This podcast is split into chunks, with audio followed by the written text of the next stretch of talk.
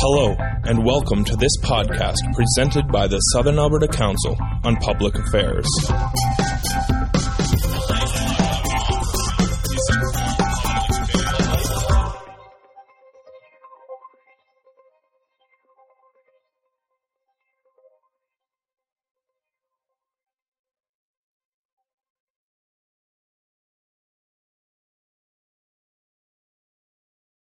That this and other sessions are available on the SACPA website at www.sacpa.ca.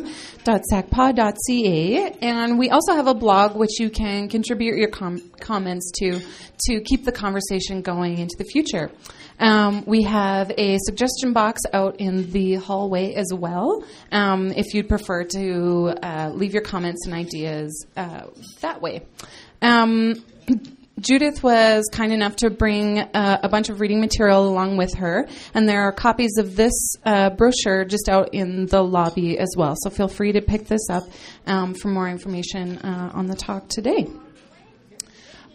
I would like to remind everyone that next week's talk is on the Coulee Corridor, um, a pedestrian bridge for Lethbridge, maybe in the future.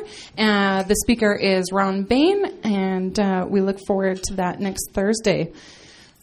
We have a microphone set up on this side of the room. Please state your name and keep your comments brief. Maybe ask one or two questions, and you may return to your seat when you are finished asking your question. So, without uh, any further ado, we will get our question period up and going with Judith. Thank you.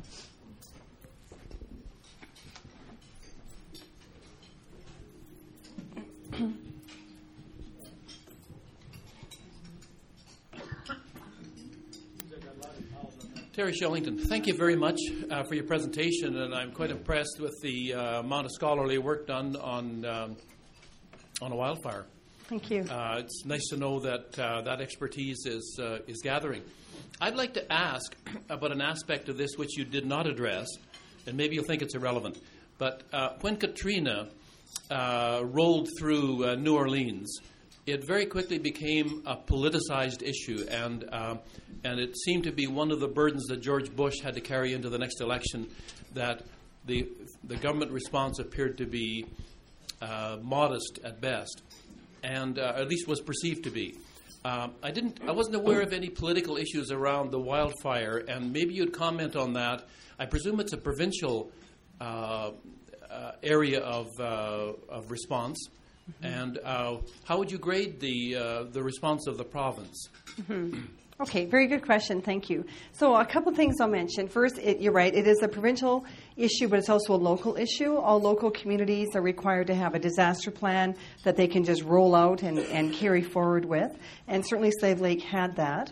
Uh, I think it causes us all to pause and make sure we understand the disaster plan for our own community and what we can do, and, and make sure, and I keep saying this to people, make sure you have your 72 hour grab and go bag so that you can actually leave your, your house and have things. So that's another important thing to consider as well. I think that the provincial government responded very quickly. I think they did it very efficiently. They certainly they did it in different ways. They did it financially. They did a lot of things like they um, uh, they waived property taxes for individuals in Slave Lake uh, the year of the fire to help people out financially. That's a very good thing to do. Uh, they have provided um, additional funding for Fire Smart, which of course is clearing the bush, but it's not just clearing the bush, it's making sure people are aware of Fire Smart programming. They've given a reduction um, for people that use fire smart materials in the rebuilding of their home, whether it be roofing materials or siding or whatever. So they've given people financial cuts and breaks on that. That's a very good thing to do.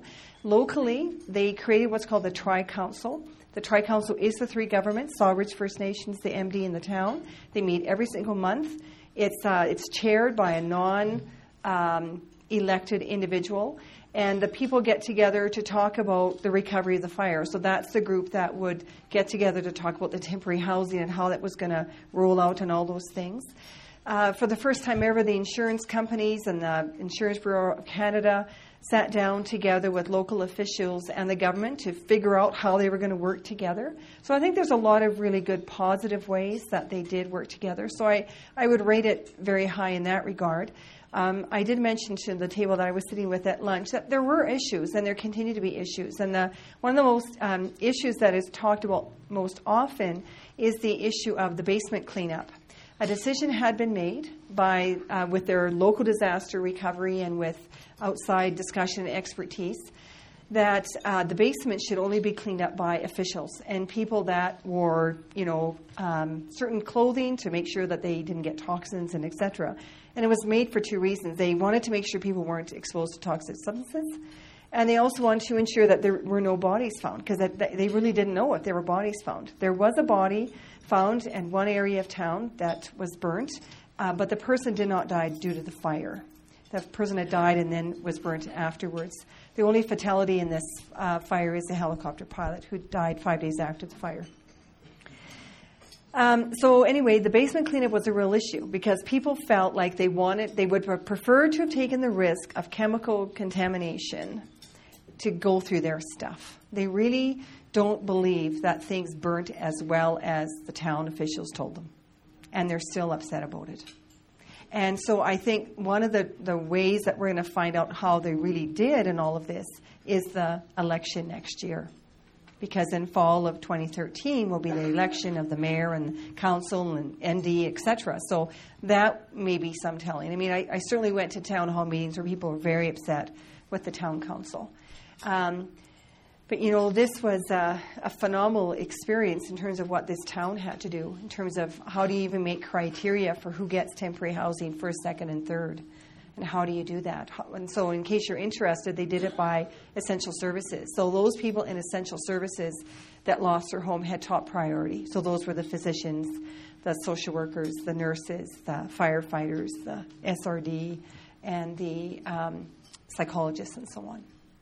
I hope I answered your question. Thank you, Judith, for a very um, important presentation that you've made to us today.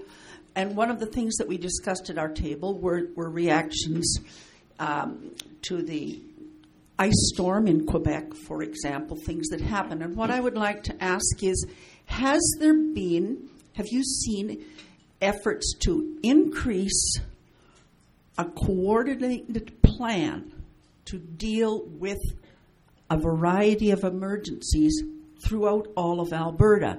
Uh, now, you've been talking about, in answering the last question, a number of initiatives of things that were done, particularly at the local level. Do, but we, do we have some kind of overall coordination plan to really deal with emergencies, whether it's fire or what it happens to be in Alberta. Mm-hmm.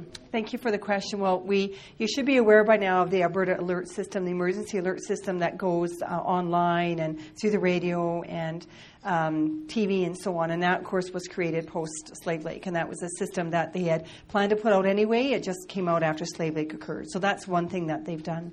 Um, as I said, there is um, disaster plans are expected to be there, and so the expectation is that that plan is going to address any kind of disaster, and then depending upon the disaster and the result, then you would make specific plans for recovery and for how you cope with it. And each community is required to have a recovery team that works um, together. The Municipal Affairs, uh, the Ministry of Municipal Affairs has within it the AEMA, which is the Alberta Emergency Management Agency, and that's now headed by Colin Lloyd. And I've had a number of talks with Colin Lloyd. They're having their annual summit coming up mid November. I'm speaking at that. And uh, they are always available to help communities. And they have officers, they have people designated to go out and help. Um, and certainly uh, in the Slave Lake fire, they had people from all over this province that showed up to help people out in terms of how to address the issues. And in addition, the people there took the initiative to call other communities that had dealt with issues. So the fire chief at Slave Lake, they actually have a paid position for a fire chief, have, have had one for a number of years.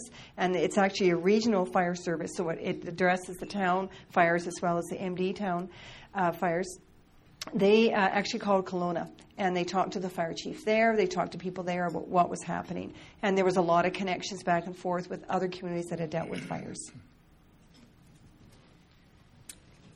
My name is Ralph Himsel. Thank you for an interesting presentation.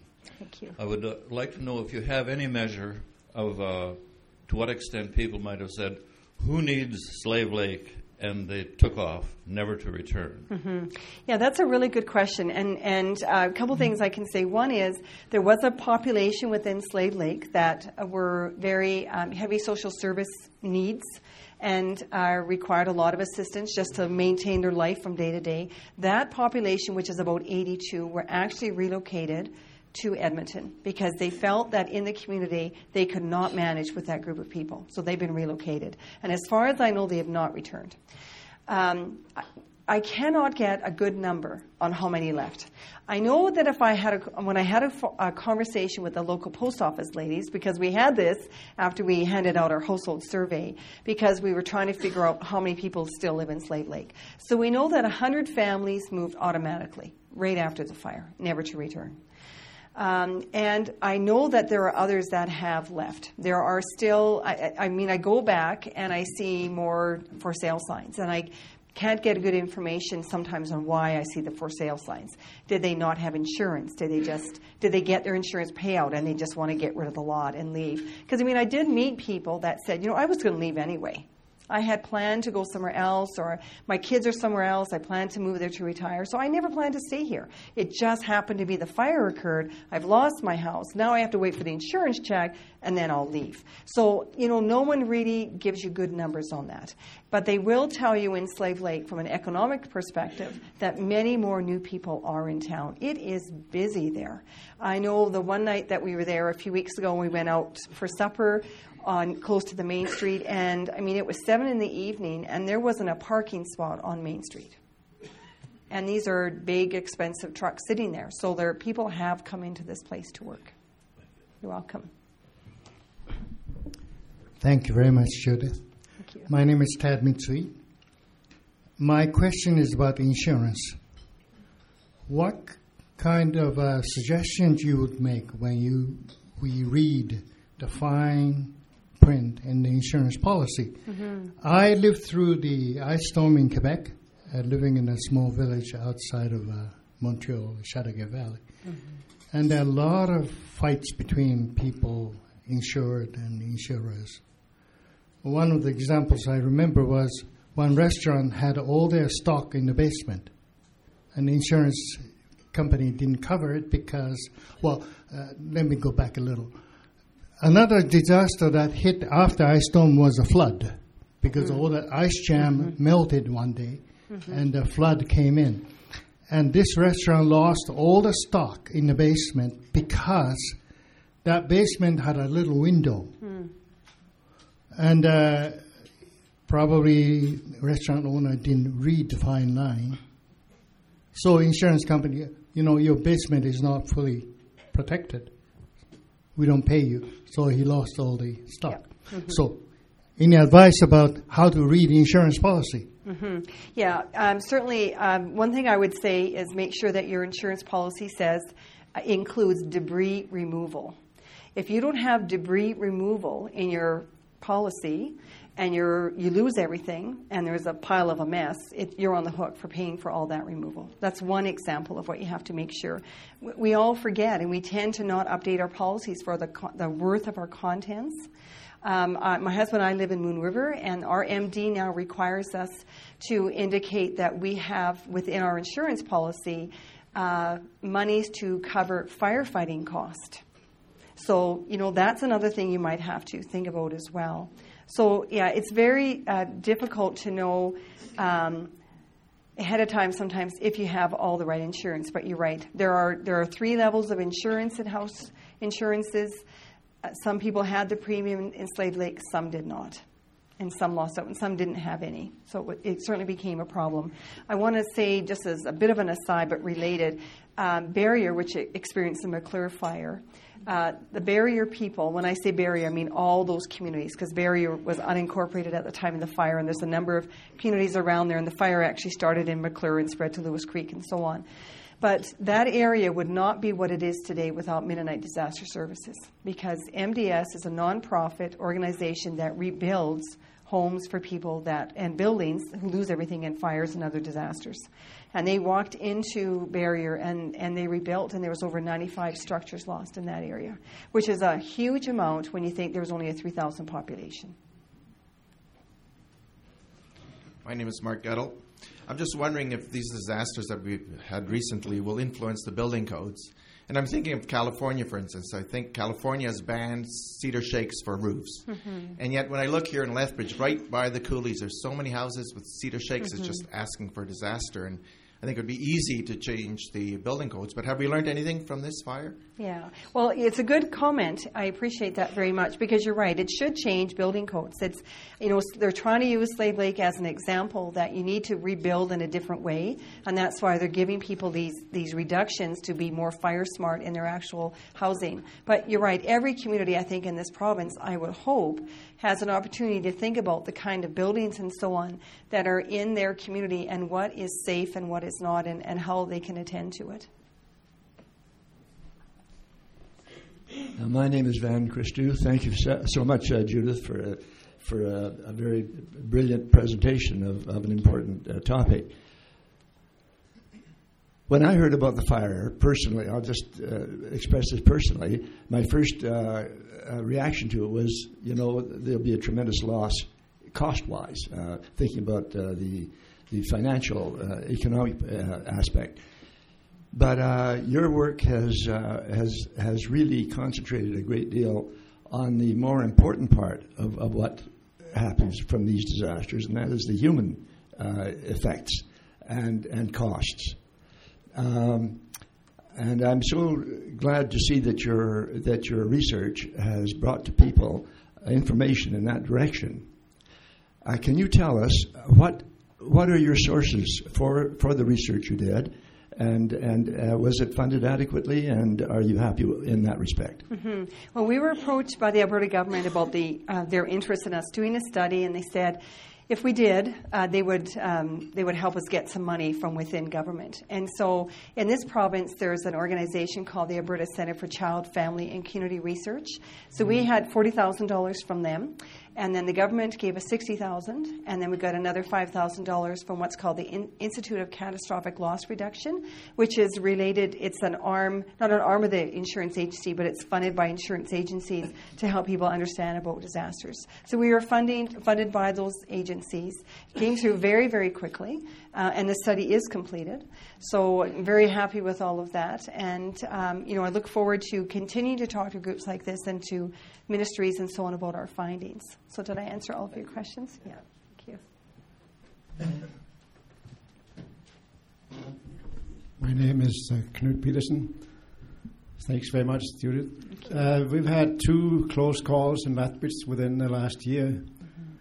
Uh, do you think do you think it affects people just as bad having close calls as uh, actually happening? Mm, yeah, it's a really good question. And, and who knows? I've been told about a family from Slave Lake that moved from Slave Lake to the west side of Lethbridge and has been evacuated twice since they've been here. So that poor family has been evacuated three times um, in 18 months or whatever it is. So, you know, it's hard to say because sometimes the anticipation of what could go wrong is, is what can feed our anxiety. We know this from disaster research that there's what is referred to as a ruminating personality, which means that people worry and they ruminate and they can't get off the topic. And we know from disaster research that people that ruminate don't do well in disasters. They don't pick up the pieces and move forward. And um, so it might be that those ruminators that live on the west side of Lethbridge or wherever they're living in this town where there, there are um, concerns about wildfire might be actually having more anxiety around it. It's hard to say. We know this that wildfires are on the rise. They affect over 250,000 people in our country every single year. We know that they're on the rise for cl- climate change and the global warming and the kind of different winters we have. And they are a real concern. And I can't emphasize enough the importance of understanding the disaster plan for your community and having a grab and go bag being ready, making sure copies of your passports and your medications and all the important things are in there. Uh, external hard drive uh, that's backing up your computer that you can grab and go. Because the people of Slave Lake literally did have less than an hour, and that's all they had. I'll jump in. I'll jump in with a quick question. You talked about um, this idea of resiliency and having uh, a resilient community at the arts outset before the fire being a major um, contributor to Slave Lake being able to recover after this disaster. Um, thinking about Lethbridge and our close calls, um, you know, do you have a sense of what Lethbridge's resiliency score would be, or how we would fare? Do you think um, under those conditions? Mm-hmm. Well, you know, resiliency is about sense of attachment, sense of belonging, people getting along, people working together, having solidarity. So, I mean, I would say that Lethbridge does exhibit some of those characteristics, which helps them to move forward as well. Hi, I'm Lorna Brown, and thank you very much for a very interesting presentation. One of the things that you've mentioned twice, and I heard about it at our table because we were very lucky who we had sitting there, was the grab and go bag or the 72 hour bag. Mm-hmm. And you know, I had I had a bit of that already prepared, but most of us, I don't suppose, know about it. Mm-hmm. Could you elaborate on it? And how can people be informed of this in some way? Right. Okay, good question. So the Red Cross um, which has a really good web page. Uh, talks about needing a grab and go bag and the essentials in that 72 hour bag that'll help you, you and your family survive for three days in terms of food, water, clothing, um, all your important documents. So if you went to our web page, which is just ruralwildfire.ca, you will actually find a link there to the Red Cross page and to the information about grab and go bags.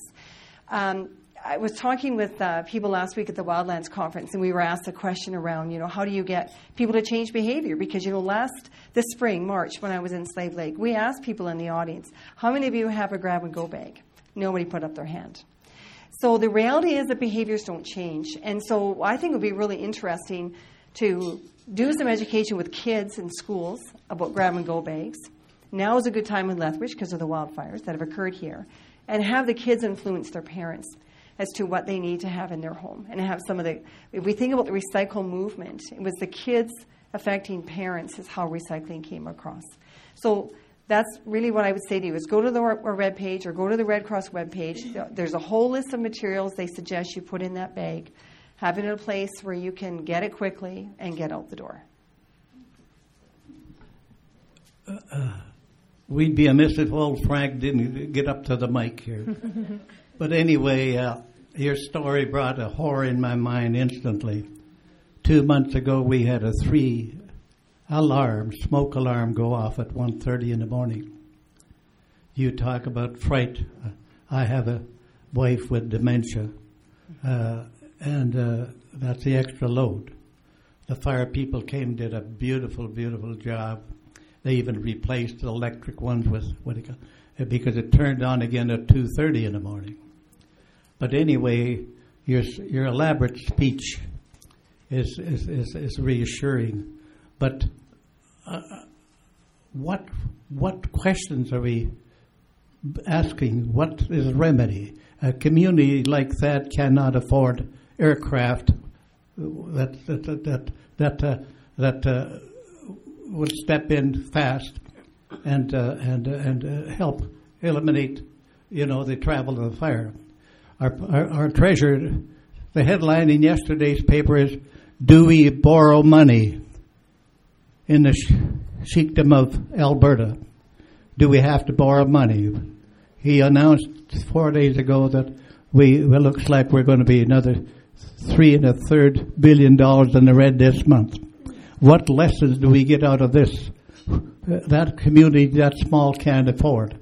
It doesn't matter if you got relations between you know, those distant towns up there. What lessons uh, is the is a province, uh, uh you know, going to take out of this? Can they supply more uh, immediate uh, or or uh, fire alarm setups out there?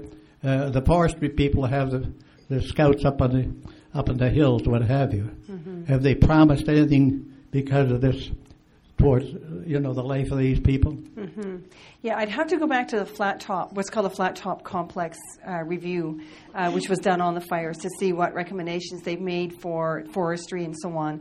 Slave Lake is actually an airport with bombers, water bombers sitting there all the time. The problem with the fire was the winds, and they had to ground the planes because at 114 kilometers an hour, you can't fly them. So that that was the challenge there. But you're absolutely right. Where does the money come from, and and how do we put our money into prevention and making sure that people have a disaster plan, have a grab and go bag, uh, know what the resources are, build those communities? Because when it comes right down to that final evacuation and getting out of town, it's about common sense.